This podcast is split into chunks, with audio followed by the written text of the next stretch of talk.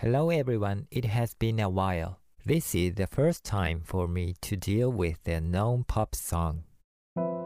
Akatombo is one of most popular Japanese children's songs. In Japan, it is categorized as doyo or shoka. Doyo means children's songs, and shoka means like a song for singing. The word akatombo means red dragonfly, and it also has scientific name Sympetrum. Dragonfly has been a familiar insect in Japan since ancient times. Many Japanese may have fond memories of catching dragonflies as children. I was one of them. Nowadays, in cities where nature is less and less, children not be able to play in such a way anymore.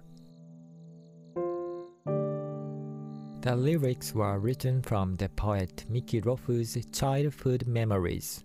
Rofu wrote the lyrics in 1921 and Yamada Kosaku composed the music in 1927. So it is probably a scene from the Japanese countryside in the 1890s. Let's listen to the song.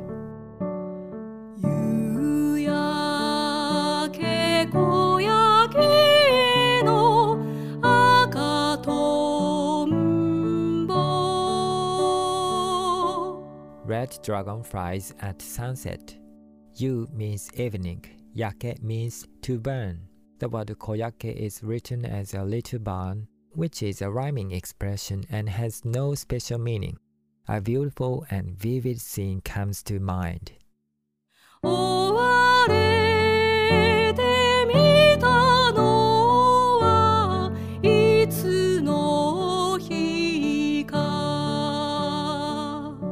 I wonder when the last time I saw it on someone's back was. Note that 追われて means 背負われて, be carried on back, not to be chased. This song written in simple Japanese as it is children's song. But there are a few points where the meaning is often misunderstood because it is a bit literary. 山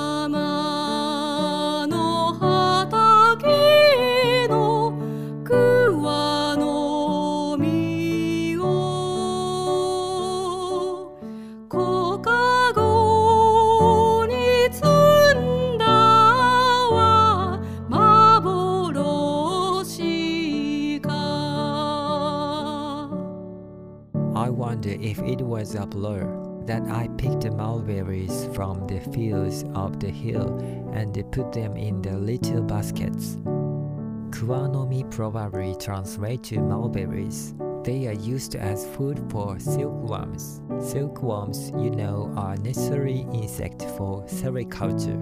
And around 1900, Japan was the world's largest exporter of raw silk.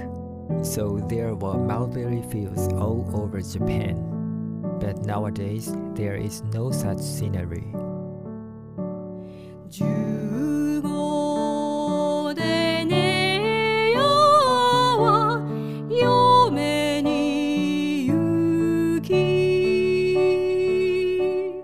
At 15, sister went to marry. This Nea is also a word tend to be misunderstood. Simply put, it means elder sister, but here it refers to a nanny. In those days, many farm households were very poor, and it was common for children to go to work as a nanny for wealthy families, only to marry after a while. It must have been this nanny who gave him a piggyback ride. It is also possible that he may have had a faint infatuation with her.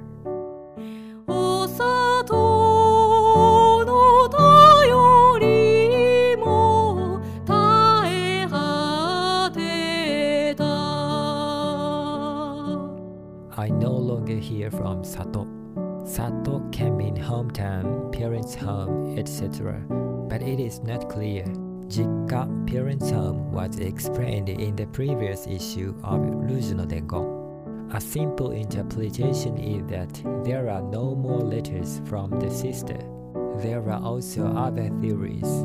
When Rofu was five years old, his parents divorced and he was separated from his mother.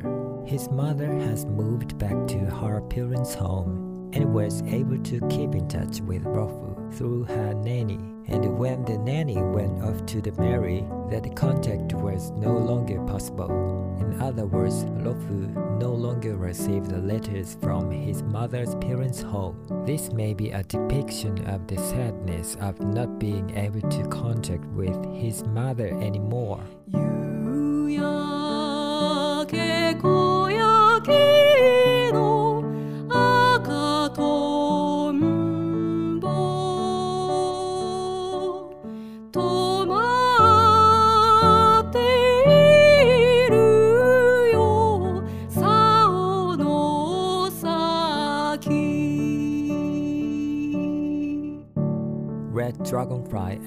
Sunset is patched on the end of a pole.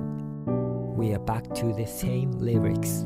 The first part is a childhood memory, and this part must be the scenery of the new after all these years.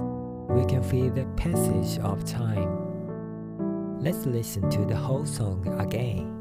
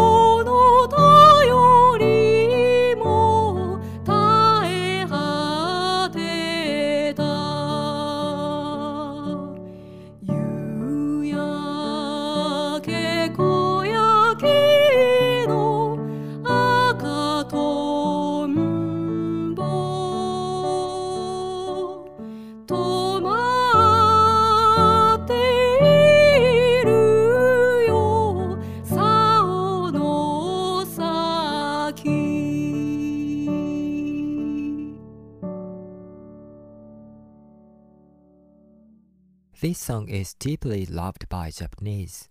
It has a simple melody, but it is sentimental. And strangely enough, I feel it makes me nostalgic for the old days in Japan. Perhaps you may feel nostalgia for your country. Finally, let me tell you about the musical aspect of this song. The melody rather expresses the Japanese intonation of the lyrics. Japanese intonation is, for example, the following rise and fall in pitch. トンボ夕焼け追われてみたのはいつの日か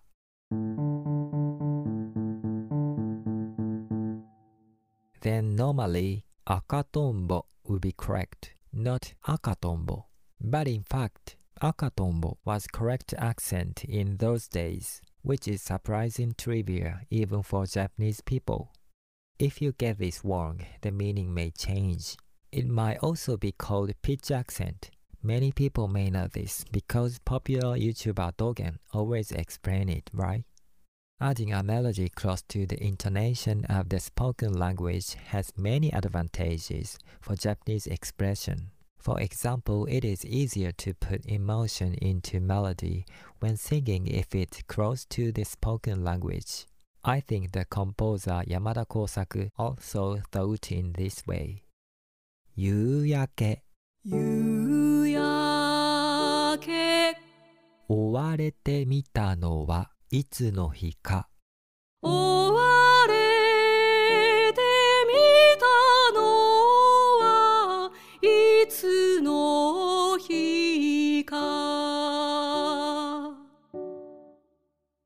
In many cases, Japanese older songs were composed in such a way that the intonation is as close to the spoken language as possible. Therefore, it can be said that this song is the direct translation of the beautiful Japanese sound into song. I really do hope that you enjoy, and if you did, make sure you subscribe and give it a like. I will respond to your comments. Thank you very much for watching.